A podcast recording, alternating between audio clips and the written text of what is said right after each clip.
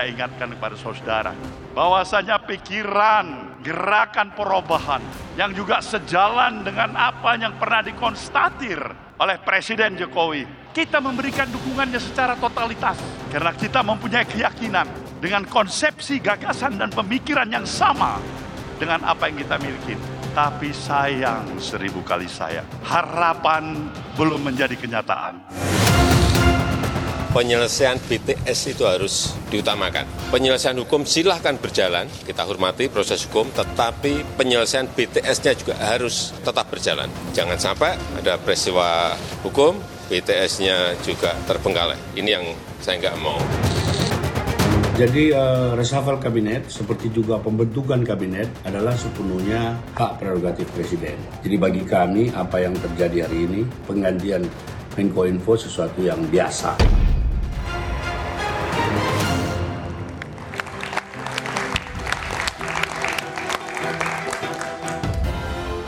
Kursi Menteri Komunikasi dan Informatika akhirnya terisi.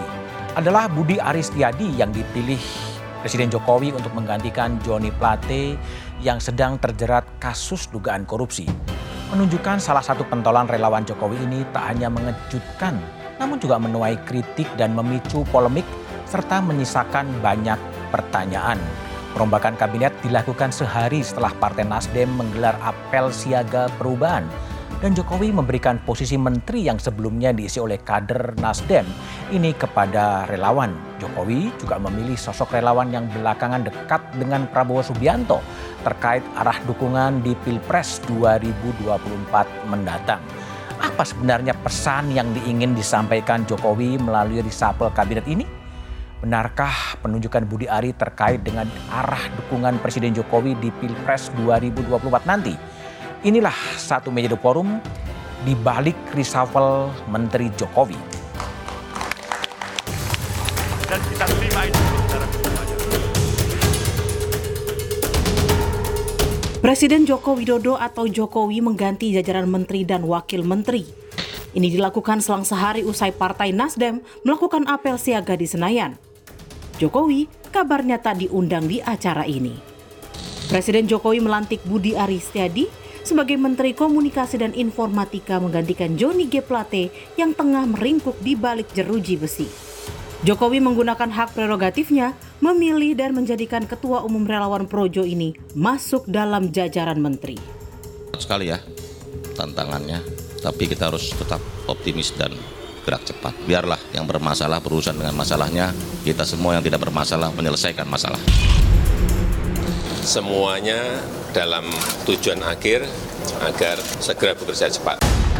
Partai Nasdem memastikan tetap memberikan dukungan kepada Jokowi hingga akhir masa jabatan, meski jatah kursi di kabinet telah berkurang. Kalau ada pertanyaan apakah penggantian pos menteri yang semula diisi oleh Nasdem menjadi diganti oleh orang lain yang bukan Nasdem, itu juga biasa saja. Kita dengan istana presiden kita terus berkomunikasi tidak hanya soal ini, soal yang lain juga.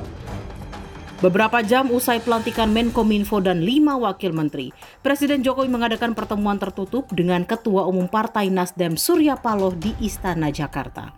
Tapi mungkin hari kemarin itu dianggap adalah hari baik oleh Pak Jokowi untuk selesai reshuffle kabinet, mengundang saya bertemu, berbicara. Kalian tahu hubungan saya dengan Pak Jokowi kan bukan terbatas hanya hubungan ketua umum partai politik dengan seorang presiden ya, tidak bisa dipungkirin ada hubungan personal yang cukup dekat.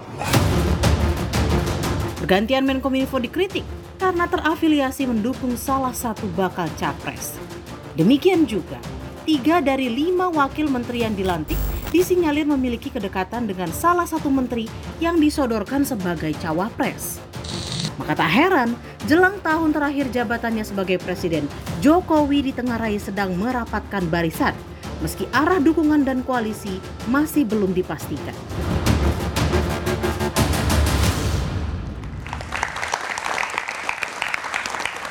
Di balik reshuffle Menteri Jokowi adalah tema satu meja forum malam ini telah hadir sejumlah narasumber di studio. Di ujung sebelah kanan ada Aminuddin Ma'ruf, staf khusus Presiden. Malam, Mas Malam, Amin. Mas. Di sebelah kanan saya ada Ketua DPP PDI Perjuangan, Mas Nusirwan Sujono. Malam, Mas Nusirwan. Di sebelah kiri saya ada Willy Aditya, Ketua DPP Partai Nasdem. Malam, Willy. Dan ada pengamat politik Burhanuddin Muhtadi. Malam, Bang Burhan. Willy, saya ingin tanya dulu ya. Betul nggak sih jauh-jauh hari sebenarnya Presiden sudah ngontak Partai Nasdem menanyakan siapa pengganti Joni Plate sebagai apa yang tersangkut kasus korupsi dan tidak direspon oleh Nasdem? Ya kalau itu mungkin bisa kita tanya sama Bang Surya ya. Oke. Okay, maybe yes, maybe no. Ya. Kalau menurut Anda? Ya kemungkinan bisa jadi, tapi ya Bang Surya lah yang persis tahu proses itu. Apakah ada uh, utusan presiden atau apa yang menanyakan pada Bang Surya uh, terhadap apa yang Bung Budiman tanyakan tadi. Tapi sejauh ini tidak ada proses pembahasan itu di internal partai. Oke, kalau kemarin setelah pergantian kabinet, kemudian ada pertemuan Bang Surya dengan Presiden Jokowi, apa yang dibicarakan setahu Willy tahu? Relasi seorang Surya Paloh dengan Jokowi itu beyond the formal relation gitu. Hmm? Hubungannya sangat dalam, abang dan adik. Kebetulan Bang Surya ulang tahun tanggal 16 Juli. Oh. Biasanya mereka punya acara berdua biasanya itu hmm? untuk merayakan itu. Pernah suatu saat ketika Pak Jokowi ulang tahun datang ke rumah Bang Surya. Oke. Okay.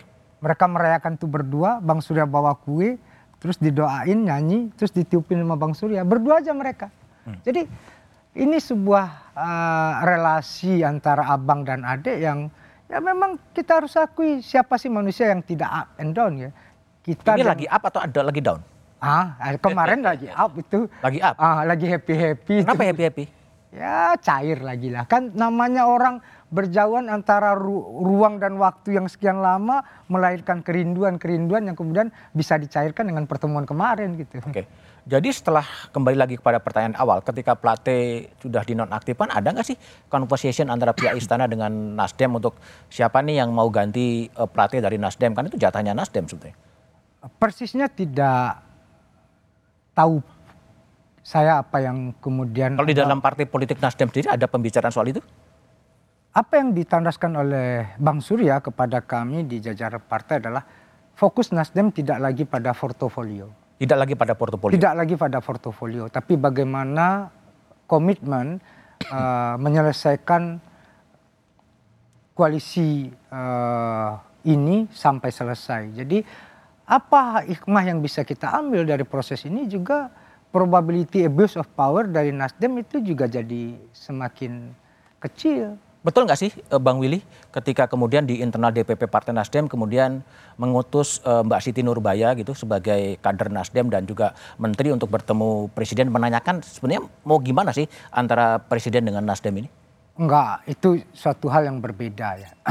Komunikasi Bu Siti dengan presiden itu lebih kepada komunikasi antara pembantu presiden dengan presiden sendiri, bukan dalam konteks kepartaian. Okay. Jadi dua hal yang berbeda. Berbeda ya. Kalau bicara kepartaian langsung Bang Surya yang hmm. berbicara dengan uh, Presiden Jokowi itu tidak ada hal yang kemudian didelegasikan. Hmm. Sejauh ini kultur itu yang selalu dibangun bahwasanya trust building yang selama ini terjadi, komunikasi itu terjadi ya antara seorang Surya Paloh dengan Presiden Jokowi bagaimana mereka punya kedekatan yang benar-benar unik gitu hmm. ya nggak bisa dicerna secara normatif dua tambah dua empat dua kali dua empat tidak bisa ya ini kadang-kadang melambung kadang-kadang begini gitu ya ini okay. yang kemudian romantika dan dialektika yang kemudian terjadi ya tapi apa pun itu bagaimana pertemuan itu harus kita lihat ini adalah sebuah sikap yang sangat dewasa hmm? dari mereka berdua mempertontonkan perbedaan sebuah keniscayaan dan kemudian ini membuat realitas politik kita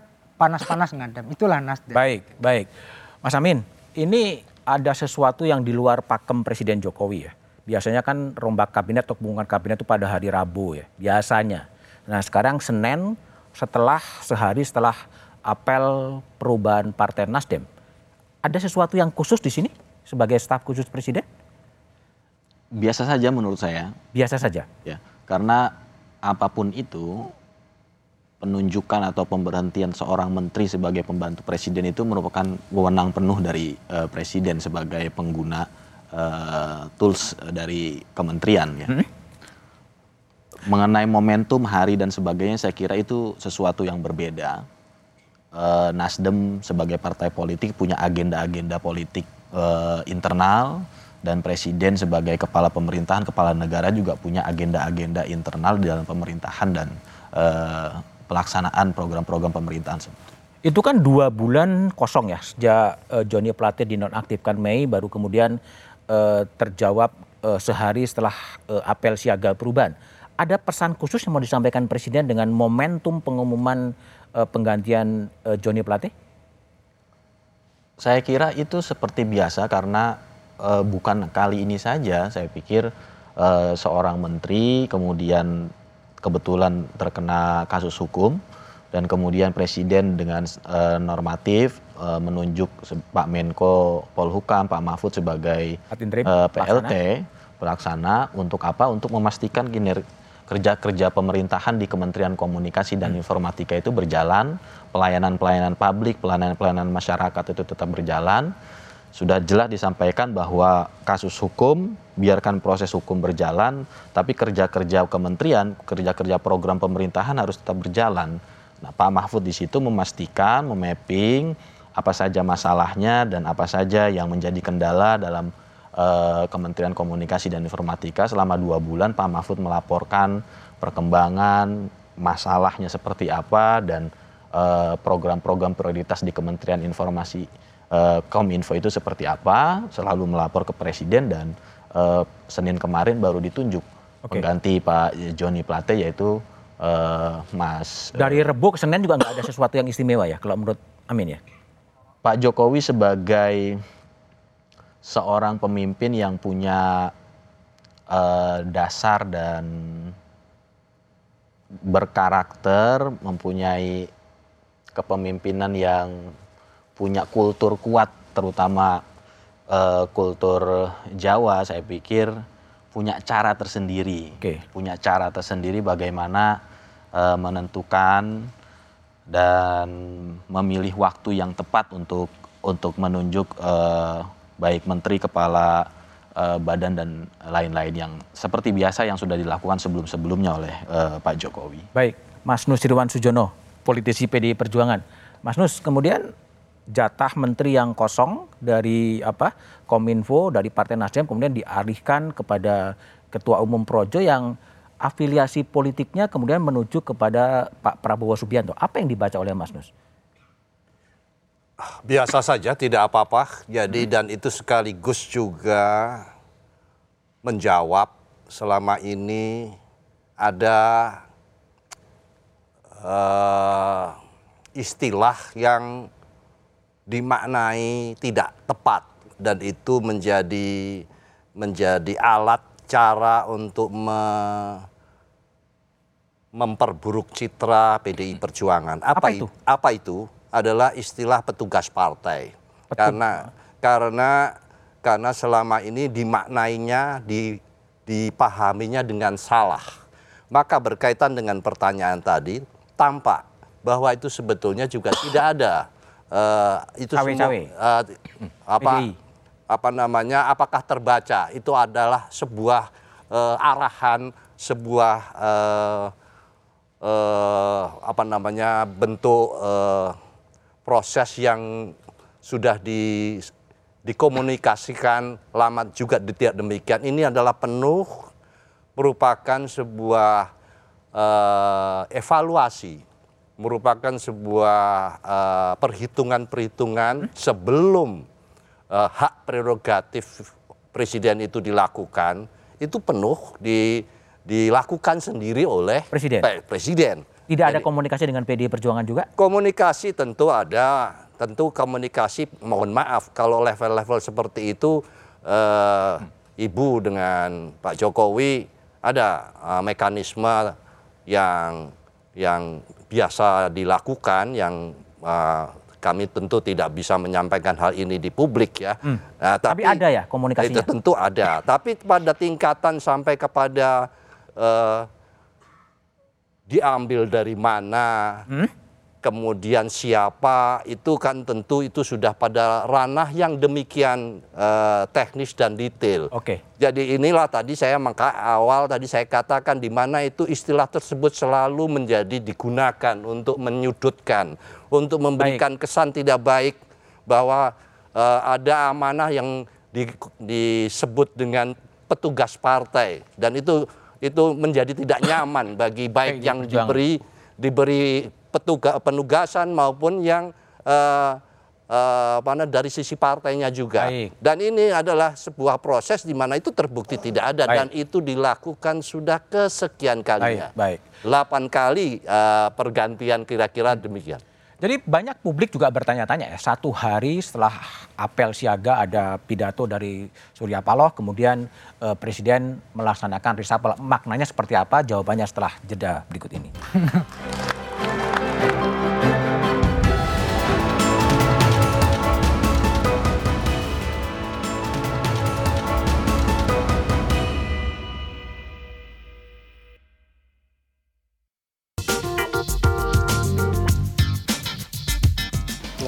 sih mengkomunikasikan rakyat biar biar, biar bisa maju ke depannya. Mau diganti atau enggak pun itu kayaknya sama aja. Yang penting ke, untuk ke depannya kita itu lebih maju lagi. Kalau keinginan rakyat sih saya nggak begitu ini ya, soalnya kan mungkin harus survei lagi apa.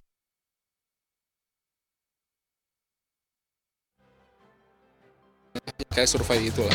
Saya rasa Pak Jokowi sudah memikirkan ya apa-apa yang akan uh, di, di, dipikirkan apa yang dilakukan oleh beliau gitu kan karena saya lihat beliau itu uh, sangat sekali concern terhadap pembangunan di Indonesia. Saya rasa uh, pertimbangan Pak Presiden mereshuffle kabinet-kabinetnya mungkin sudah per, melewati pertimbangan yang matang ya dan itu mungkin uh, ada kekurangan di kabinet sebelumnya sehingga mereshuffle kembali. Uh, seharusnya sih sudah sesuai ekspektasi masyarakat ya karena kan Pak Jokowi tahu tuh kinerja menteri-menteri sebelumnya makanya ada perubahan. Tapi kalau ngelihat backgroundnya dari uh, menteri komunikasi sekarang kan memang di bidang uh, apa di bidang media ya kita sih harapannya dari uh, masyarakat Indonesia itu bisa berjalan baik ya dan bisa melanjutkan program-program yang sebelumnya Burhanuddin Muhtadi Mas Burhan ini sehari setelah apa de, apa deklarasi anti, apel siaga perubahan kemudian diumumkanlah pergantian menteri. Ini sesuatu yang kebetulan atau ada pesan yang mau disampaikan sebenarnya?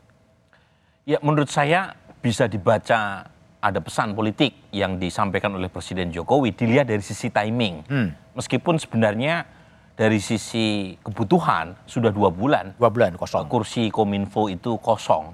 Jadi sebenarnya anytime Presiden Jokowi bisa mengumumkan bahkan sebelum apel siaga perubahan Bisa sekalipun. Ya. Tetapi mengapa di hari Senin? Ya menurut saya mungkin Presiden Jokowi punya maksud tertentu. Tapi kira-kira apa, Mas? ya mungkin bagian dari TikTok gitu ya dengan TikTok apa yang kemarin disampaikan di siag, apel siaga perubahan. Tetapi buat saya kan itu terlalu spekulatif ya. Karena faktanya setelah itu kan ada pertemuan. Ada pertemuan lagi antara Presiden Jokowi dengan hmm. Bang Surya Paloh. Hmm. Sesuatu yang menurut saya sangat mahal ya pertemuan hmm. tersebut. Bayangkan selama berbulan-bulan, eh, terutama pasca deklarasi Anies sebagai capres eh, oleh Nasdem, itu terjadi semacam panas dingin hubungan antara kedua tokoh yang sebelumnya sangat dekat, tetapi ada pertemuan keduanya dan uh, pertemuan tersebut kalau kita baca dari wajah Bung Surya setelah uh, ketemu dengan media dan bang, uh, dengan Presiden Jokowi itu wajahnya berbinar-binar sekali. Berbinar-binar. Berbinar-binar itu Anda baca sebagai panggung depan atau panggung belakang? Menurut saya apa yang disampaikan Bang Surya di depan media pasca pertemuan tersebut menunjukkan suasana hati pasca pertemuan. Hmm. Jadi uh, lagi-lagi kalau kita baca politik jangan semata-mata apa yang tersurat, tapi apa yang tersirat termasuk dari air muka Bang Surya, termasuk ketika e, menanyakan atau memberitahukan soal pertemuan tersebut kepada media berkaitan dengan pertanyaan Presiden Jokowi soal cawapres Mas Anies. Anies. Hmm. Itu kan senyuman Bang Surya penuh makna itu. jadi, jadi e, menurut saya itu menarik ya. E, satu sisi ada hal yang di luar pakem, yaitu menteri yang diganti tidak diganti dari Nasdem dari Hmm. partai yang sama. Biasanya kalaupun toh ada menteri yang diganti, penggantinya baik untuk pos yang sama atau untuk kementerian yang lain itu dikonsultasikan dengan eh, eh, ketua umum dari partai yang bersangkutan. Dan ini terjadi misalnya dalam kasus pergantian wakil menteri agama. Agama dengan Eh, partai Zaini ya? Tauhid ya yang diusulkan oleh P3 penggantinya Saiful P3. Rahmat dari P3. Baik. Tapi itu tidak terjadi dalam kasus Kominfo. Hmm. Nah, buat saya ini sesuatu yang kira-kira eh, ingin disampaikan oleh Presiden Jokowi mungkin gitu ya. Selain dari kasus hukum yang sedang eh, menyangkut ya eh, eh, Pak Joni Plate menteri sebelumnya ada hal lain yang ingin disampaikan yaitu semacam eh, sentilan kecil gitu ya. Sentilan pasca kecil, Willy. pengumuman itu. Sentilan kecil. Apa juga sentilan kecil kemudian diselesaikan dengan pertemuan Bang Surya dengan Presiden Jokowi? Kalau sentilan aja biasa aja. Biasa. Lalu Karena apa? apa? Ah, yang paling penting di dalam pidato apel siaga itu itu kali kesekian Bang Surya menyampaikan lebih baik tamparan seorang sahabat daripada ciuman seorang pengkhianat. Maksudnya apa tuh sebenarnya? Maksudnya adalah ini kan siapa yang bersama-sama di dalam saat suka dan duka itu menjadi satu hal yang lebih penting. Apa yang terjadi itu kita katakan secara objektif ketimbang ada hal yang kemudian mantap bos, siap bos, maju bos Ah. gitu. Itu kan satu hal yang kemudian membuat ini tidak jadi lagi objektif gitu. Hmm. Nah, kalau sentilan presiden jangankan sentilan presiden gitu ya. Yang lebih parah atau pahit dari itu kita terima. Terima. Kenapa? Hmm. Ini kan basicnya adalah ketulusan untuk berhubungan. Ini kan bukan Nasdem diganti, apakah Nasdem childish, apakah Nasdem mencak-mencak? Tidak. Kenapa? Termasuk diganti bukan dari Nasdem, Ya, diganti ketua umum itu relawan. menunjukkan Bung Budiman bahwasanya level politik Nasdem itu bukan pada level yang cetek, gitu. bukan level yang rata-rata air gitu ya. Ini beyond kok. Relasi sama Presiden Jokowi itu adalah sebuah relasi bagaimana komitmennya menjaga stabilitas politik. Jadi ini bukan kalau bahasa Bung Budiman bukan ciak pelencing ini kan. Bukan cabut begitu saja, enggak gitu. Ini ada obligasi di sana. ada kemudian komitmen di sana. Ini yang kemudian harus diperlihatkan bahwasanya politik tidak semata-mata bicara power sharing. Oke. Tapi, ada gini, virtue di sana. Ada ada nilai. Tapi pertanyaannya seketika Bang Surya ketemu dengan presiden dan kemudian ditanyakan tadi eh, siapa apa bakal calon wakil presiden Anies, dibicarakan nggak sih soal apa eh, pencapaian Anies sendiri? Lah, kalau kan tentu ada porsi-porsinya ya. Satu hal yang kemudian ya mungkin kalau kita lihat ke belakang gitu ya. eh, Dari dua orang sohipan ini mungkin mereka memiliki kece- kece- kekecewaan satu dan lain gitu. Kekecewaan. Ya ke- satu dan lain Hah? mungkin. Ya kita nggak tahu lah apa yang sebenarnya terjadi gitu. ya. Bagaimana misalnya ya toh tanya gitu ya. Gimana bang siapa wakilnya Anies? Wah Bang Surya pun loncat gitu. Loncat? iya. Ah. Presiden tanya gitu kan. Ya nanti kita tanya Anies kita udah sepakat. Anies sendiri yang menentukannya. Hmm. Nanti abang tanya juga sama Anies gitu ya. Nah itu kan personal communication, personal relation itu di atas segala-galanya. Itu Hmm. tidak ada hal yang ditutup-tutupi, tidak ada sungkan gitu. Ini kan berbeda lah dengan ketua umum lainnya. Ini kan cuma level uh, Bang Surya sama Bu Mega yang bisa begini-begini itu kan. Ini kan benar-benar suatu hal yang selama ini tempat curhatan, tempat ngobrol bersama-sama gitu. Ini bukan relasi antara partai koalisi yang disubordinasi dengan pemerintahan tidak gitu ya. Tapi bagaimana kawan seiring dan kawan seperjuangan yang selama ini sama-sama mikir ini bang Bangsa ini mau ke mana? Ah, Oke. Penak nih piye toh gitu. Hmm. Itu. Ya. Mas Amin, jadi kembali pertanyaannya dengan ditunjuknya Mas Budi Aristiadi eh, Ketua Umum Projo menjadi apa? Menjadi eh, menteri dan tadi apa arahannya adalah eh, Projo sudah mendekat ke Prabowo. Ada pesan lain nggak sih sebetulnya dari sekjen partai kemudian ke relawan gitu? Pilihan Presiden Jokowi? Pesannya jelas bagaimana kementerian itu bekerja cepat menyelesaikan program-program yang tertunda selama dua bulan karena eh, tidak ada kepemimpinan definitif di kementerian itu karena hanya diisi oleh PLT eh, Pak Mahfud. Jadi Tapi jelas, ada pesan nggak sih bahwa ini ke Projo kan sudah mengarah bahwa lebih dekat ke, kepada Prabowo. Apakah ini kompas dari Presiden Jokowi juga mengarah kepada Prabowo dengan penunjukan Mas Budi Aristiadi sebagai Menkominfo? Uh, terlalu spekulatif menurut. Terlalu spekulatif. Ya. Uh, pesan Presiden jelas bahwa kementerian ini harus segera bekerja dengan cepat menyelesaikan uh, program BTS tadi disampaikan oleh Presiden biarkan hukum berjalan sesuai uh, hukum tapi program-program prioritas dari kementerian tidak boleh terbengkalai karena itu menyangkut uh, kepentingan rakyat. Jadi sama sama sekali ini uh, apa namanya ya memang itu prerogatif presiden. Siapa yang mau ditunjuk ya terserah kepada presiden ya. Iya. Uh, sekali lagi kalau kita semuanya uh, menyadari tadi juga disampaikan oleh Bang Willy bahwa Nasdem juga tidak uh, masalah kalau pengganti Pak Joni Plate bukan dari Nasdem. Artinya kita semua di sini menghargai itu adalah hak prerogatif presiden dan presiden menggunakan itu. Hmm, Oke, okay. jadi sebetulnya dalam kabinet yang ada sekarang yang kurang satu setengah tahun memang jatah dari Partai Nasdem itu berkurang dari tiga menjadi dua. Apakah ini dampak dari perbedaan pilihan politik? Jawabannya setelah jeda berikut ini.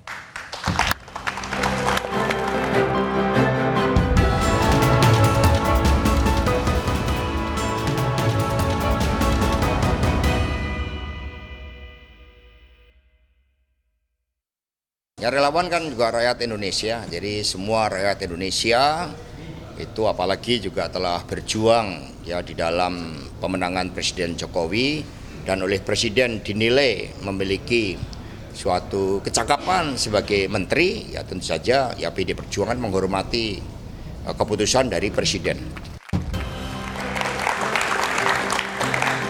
Masih bersama saya Budi Mantanurjo di satu meja The Forum, Burhanuddin Muhtadi.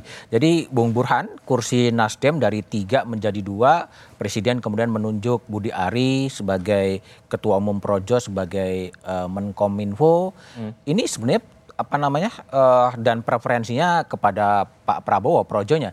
Bacaan politik Anda seperti itu atau punya apa konsekuensi ya. pilihan politik berbeda? Ya pertama, menteri itu political appointee, hmm? posisi politik dan karenanya e, mereka yang mendapatkan posisi itu baik mendapatkan atau diganti itu juga pertimbangan utamanya ya politik. So, e, bahwa misalnya ada urusan kinerja biasanya menyertai itu overlap tuh dengan e, pertimbangan politik. Karena kalau misalnya pertimbangannya kinerja semata, kinerja. kan beberapa menteri yang lain juga kinerjanya underperform hmm. ya, tetapi underperform. tidak diganti. Hmm. Karena tadi ada backup politik, entah itu misalnya sokongan dari partai atau dari pertimbangan yang lain. Jadi menurut saya berkurangnya jatah Nasdem dari tiga menjadi dua, ya faktor politik. Faktor politik. Karena Nasdem e, mencapreskan calon presiden yang dianggap keluar dari radar istana. Hmm. Nah itu yang pertama ya. Bahwa misalnya ada hal lain, misalnya kasus hukum atau kinerja, nah itu e, itu hanya menambah e, alasan atau kriteria politik tadi. Kebetulan untuk kasus Nasdem, ya itu ada kasus hukum yang melibatkan Pak Joni Plate. Tapi kalau misalnya masih baik hubungannya, penggantinya kan dari Nasdem, baik. bukan dari uh, Projo gitu ya. Oke, tapi gini, kalau kemudian konstruksinya adalah yang ditunjuk adalah Ketua Umum Projo, yang Projo sudah menunjukkan kedekatannya dengan ya. uh, Prabowo Subianto, apakah ini juga bisa dibaca bahwa arah dukungan dari Presiden Jokowi adalah kepada Pak Prabowo Subianto? Satu sisi kita bisa membacanya demikian. Meskipun Pak Jokowi tetap tidak menghilangkan karakter balancingnya itu. Balancing. Jangan lupa wamennya, wamen kominfo itu adalah korban rezim orde baru dan punya preferensi ke Ganjar. Hmm. Mas Nezar Patria ya, menurut banyak orang. Gitu. Jadi itu seperti saling mengawasi kan uh, dalam satu kementerian. Dan saya melihat yang lain yang menurut saya menarik untuk kita bahas adalah uh, karakter Pak SB, eh, Pak Jokowi selain balancing tadi adalah ini uh, ini istilahnya Sun Tzu ya keep hmm. your friend close but your enemy closer ya jadi kawan-kawan seiringnya itu tetap dijaga dekat tetapi rival-rivalnya mantan-mantan rivalnya hmm. diajak lebih dekat lagi coba lihat orang seperti misalnya Yan Farid ya. Yan Farid itu dulu ketua umum P3 yang tidak direstui oleh pemerintahan Pak Jokowi ditarik. Tarik masuk. Kemudian Rosan. Rosan meskipun dia seorang profesional, tapi jangan lupa 2014 adalah bendahara Prabowo Hatta. Hmm. Jadi makin mungkin buat uh, Pak Jokowi jangankan pendukungnya, wong Pak Prabowo sama Sandi aja udah masuk ke dalam pemerintahan. gitu. Jadi ini karakter Pak Jokowi ya yang Politik mungkin akomodatif. dalam- mungkin juga menjelaskan mengapa Nasdem tidak semuanya dibuang kan, masih ada dua yang tetap dijaga untuk menjaga balancing, balancing tadi. of power. Mas Nus, jadi kalau Pak Jokowi kan apa eh, juga kader dari PDI Perjuangan. Ketika yang dipilih kemudian adalah ketua umum Projo yang condong kepada Pak Prabowo, apakah memang PDIP juga membaca arah dukungannya adalah kepada Pak Prabowo? Jadi eh, berkaitan dengan bicara reshuffle, sebelum reshuffle dilakukan, hak prerogatifnya itu di, dijalankan.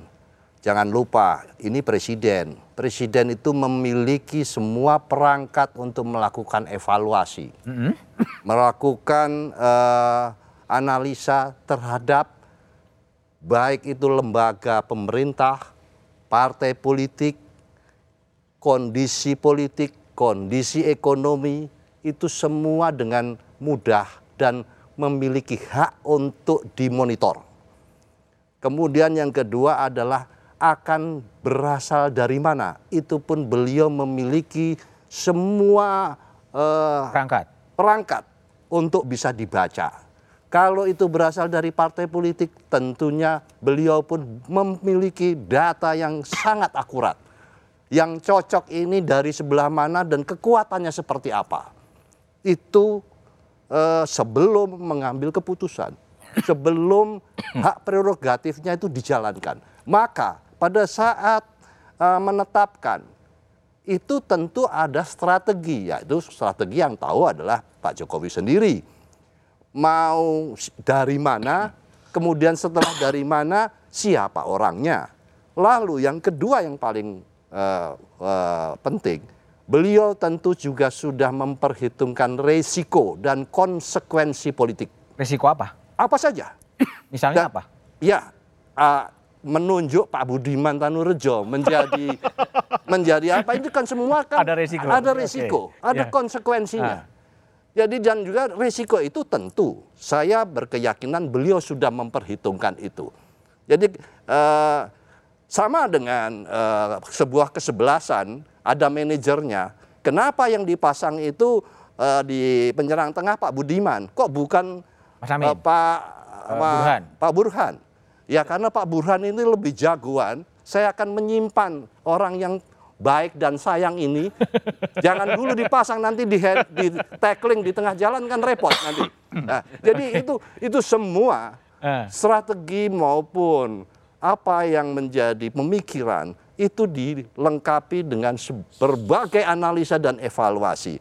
Bisa saja nanti pada akhirnya outputnya adalah menggunakan hak prerogatif. Aktif presiden. Oke. Nah, jadi eh, kalau pertanyaan tadi kan selalu disinggung, ini ada hubungannya dengan Pak Prabowo. Ah. Lalu ber- saya hitung sampai lima kali Pak Hmm. Budiman itu menyebut hal seperti itu. Jadi eh, masa masa eh, tentu rekan-rekan yang ada di depan ini kalau ditanya berdasarkan survei pun kemarin saya pada acara yang sama eh, pemahaman tentang siapa Pak Jokowi, pemahaman siapa tentang Pak Prabowo atau Mas Ganjar, semua jelas. Nah hanya sekarang kan ini kan masuk di dalam masa bakti eh, dinamika politik. Ah, Baik. Ketemu di warung saja kalau perlu Kompas TV akan dua minggu merol itu. Nah, jadi ini eh, eh, apa pun yang akan dilakukan semua akan di, di, di apa namanya di Didramatisir. kapi- kapitalisasi. Dikapitalisasi. Ya. Baik. Ya sehingga akhirnya pada pertanyaan eh, ini dekat dengan ini, lalu bagaimana? Eh. Tetapi itu kan kesempatan bagi bagi apa namanya semua pihak itu hak. Hak. Baik. Ya, jadi, nah hanya saja eh, tentu eh, kami yakin, kami yakin dan tentu eh, titipan saya untuk yang kali ini eh, Pak Jokowi tidak memiliki karakter, tidak memiliki sifat seperti legenda uh, masa lalu pada waktu yang lalu nanti rekan-rekan bisa merenung malam-malam boleh tanya itu dulu ada legenda maling kundang. Hmm. Apa itu? Ya, nanti apa itu nanti, nanti Bapak biar nanti bicara. Direnungkan ya. Jadi Pak Jokowi tidak memiliki karakter, tidak memiliki sifat seperti maling kundang. Baik. Apa tenan Mas? Mas Amin, Mas Amin, kalau ini sekarang ya Jadi dengan itu okay. itu di, ha, apa namanya keyakinan Baik. kami. Dari PDIP. Kalau Mas Amin lihat dengan penunjukan Mas Budi Aristiadi sebagai apa ketua umum Perjuangan sebagai menteri, apakah ini juga mencoba balancing of power bagi presiden antara partai-partai dan kemudian relawan? Uh, bukan untuk dibanding-bandingkan sepertinya. Oh, jadi banding-bandingkan ya. ya. Hmm. Tapi Karena masing-masing juga uh, punya peran dan fungsinya masing-masing. Tapi memang uh, ini kan fenomena ya, fenomena politik di zaman Pak Jokowi. Selain partai politik, ada entitas politik lain hmm. yang punya tempat uh, di mata pusat kekuasaan dalam terutama presiden. Dan ini juga merupakan sebuah bisa dikatakan ini juga merupakan sebuah kabar gembira bahwa teman-teman yang memilih untuk berkarir eh, politik di luar partai politik juga punya kesempatan yang sama. Karena Pak Jokowi di berbagai kesempatan menyampaikan bahwa eh, aspirasi, pendapat rakyat itu harus didengarkan, pendapat grassroots harus didengarkan, terutama dalam sumber-sumber rekrutmen kepemimpinan. Jadi bukan untuk dibanding-bandingkan ya? Tidak, tidak. Jadi pertanyaan adalah apakah kemudian dukungan Nasdem itu sampai berakhir pada akhir kekuasaan Presiden Jokowi pada 20 Oktober 2024 dan bagaimana nasib dua menteri dari Nasdem? Jawabannya setelah jeda berikut ini.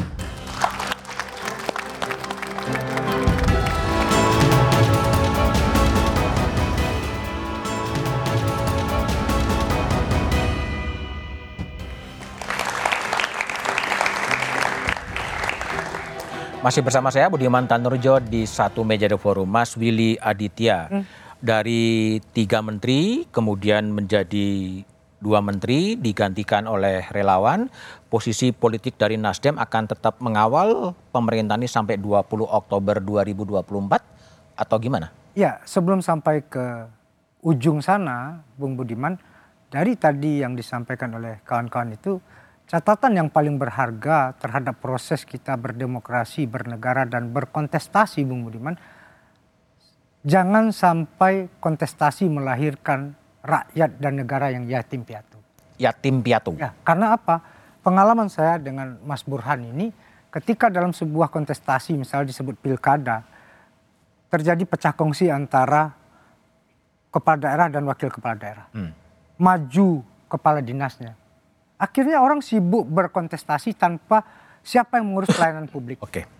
Ini hal yang mahal sekali, apalagi ketua umum ketua umumnya, apalagi relawannya, apalagi menteri-menteri ini. Nah, siapa yang akan mengurus rakyat? Nah, Nasdem berdiri atas dasar konsentrasi itu.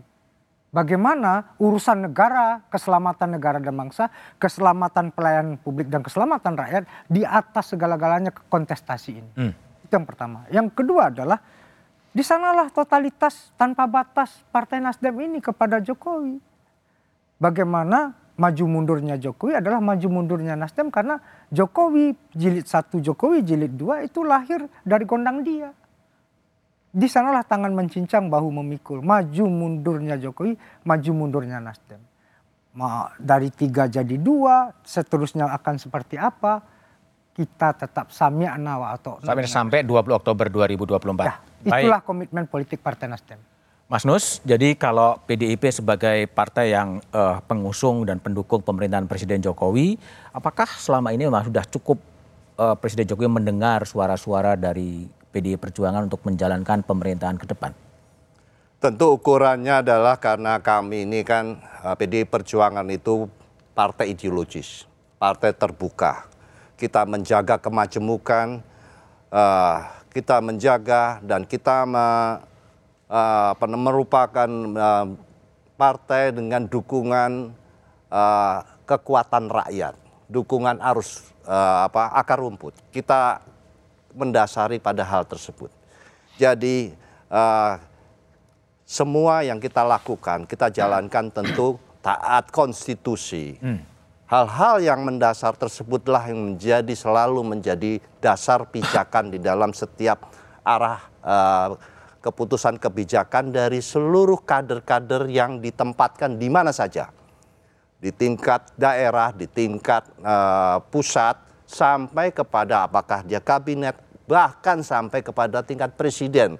Jadi, Uh, saya tidak komentar berbagai kedekatan tadi yang diceritakan Mas Willy dengan Pak Surya Paloh. Ya, kami tidak perlu berdiskusi soal hmm. membahas soal kedekatan. dekat sama dekat. Ya, apa kedekatan jauh dan dekat. Tapi bagaimanapun itu uh, perjalanan tersebut dari uh, wali kota hingga gubernur, gubernur sampai ke presiden, dasar nanti itu akan terbaca sendiri. Semua itu dihantar dengan menggunakan pemahaman dasar itu Baik. semua. Sehingga tergantung semua kader-kader yang ditempatkan pada penugasan yang sudah memahami tugas pokoknya di posisinya masing-masing. Baik dia sebagai menteri, sebagai presiden, sebagai kepala daerah dan sebagainya itu ada pegangannya. Baik. Nah, itu itulah yang uh, sebagai pada saat ini yang kita sedang bicarakan soal reshuffle itu adalah wilayah memang presiden. tugas pokoknya uh, penugasan sebagai presiden. Baik, Mas Amin.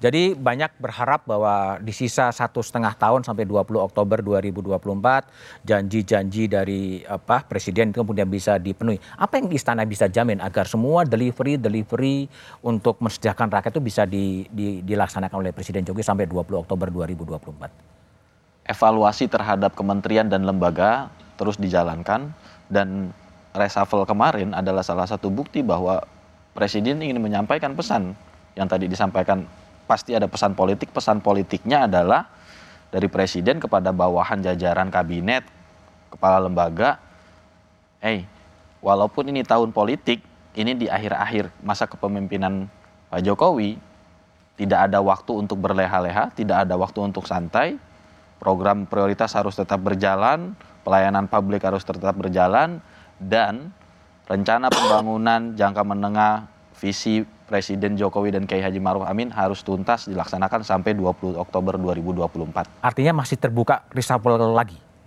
Terbuka. Terbuka. Terbuka. Bagi mereka, bagi menteri, bagi eh, ke, apa, kepala lembaga yang tidak perform, kapan pun bisa terjadi. Bisa Baik. terjadi. Mas Burhan, jadi posisi Nasdem digantikan oleh apa uh, ketua dari relawan.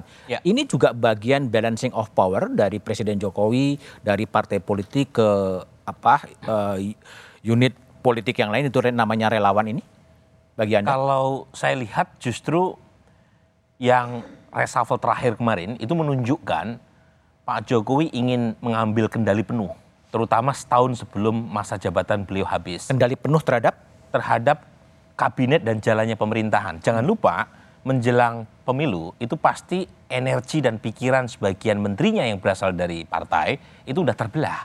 Karena mereka juga memikirkan nasib partai maupun calon presiden yang mereka usung. Hmm. Nah kalau kita lihat nama-nama yang muncul baik sebagai Menkominfo baru maupun Wamen itu kebanyakan adalah orang-orangnya Jokowi. Hmm. Tentu mereka punya profesionalitas ya. Orang seperti Rosan, Roslani siapa yang meragukan profesionalitasnya orang seperti Pahala Mansuri, hmm. orang seperti Profesor Paiman dan seterusnya. Tapi poin saya adalah karena menteri yang berasal dari partai mungkin staminanya sudah mulai terbelah, dia perlu orang yang 100% bekerja untuk dirinya dan karenanya orang-orangnya kebanyakan adalah Jokowi's man ya hmm. untuk konteks reshuffle yang terakhir gitu. Ini termasuk untuk juga one team press juga ya? Termasuk gitu ya. Uh, uh, tapi poin saya tadi pertanyaan kembali ke Mas Budiman yang pertama tadi ya. Memang suka tidak suka kalau publik atau sebagian orang menganalisis terpilihnya Mas Budi Ari ya sebagai lirikan mata Pak Jokowi makin ke Pak Prabowo nggak bisa disalahkan. Hmm. Meskipun tadi di balance dengan uh, munculnya Nezar Patria ya, sebagai wamen. Nah, tetapi lagi-lagi uh, ini peristiwa politik ya uh, pemilihan uh, wamen maupun menteri adalah uh, proses Rogatif politik presiden. ya. Uh, makanya kalau kita menilainya bahwa unsur politik dominan ya tidak bisa disalahkan itu hak prerogatif presiden asalkan bisa dijustifikasi dan end produknya itu bisa dinikmati oleh publik apalagi buat pertaruhan presiden jelang setahun masa jabatan beliau habis itulah gitulah uh, okay. uh, akhir gitu ya dari pertaruhan yang dilakukan oleh presiden. Oke, okay. baik Mas Burhan, Mas Billy, Mas Nus dan Mas Amin terima kasih telah bergabung di satu meja The Forum. Perombakan kabinet sepenuhnya hak prerogatif presiden. Menteri adalah pembantu presiden. Karena itulah baik dan buruknya kinerja menteri tentunya juga merupakan tanggung jawab presiden. Publik bisa saja tak peduli dengan siapa pun yang jadi menteri. Sejauh janji konstitusi bahwa tak ada kemiskinan di era kemerdekaan bisa dilunasi. Sejauh kekuasaan digunakan untuk mensejahterakan rakyat. Sukseskan pemilu 2024 dan pastikan tetap di Kompas TV independen terpercaya untuk mengikuti perkembangannya. Demikian satu meja di forum malam ini, sampai jumpa pekan depan. Selamat malam dan terima kasih.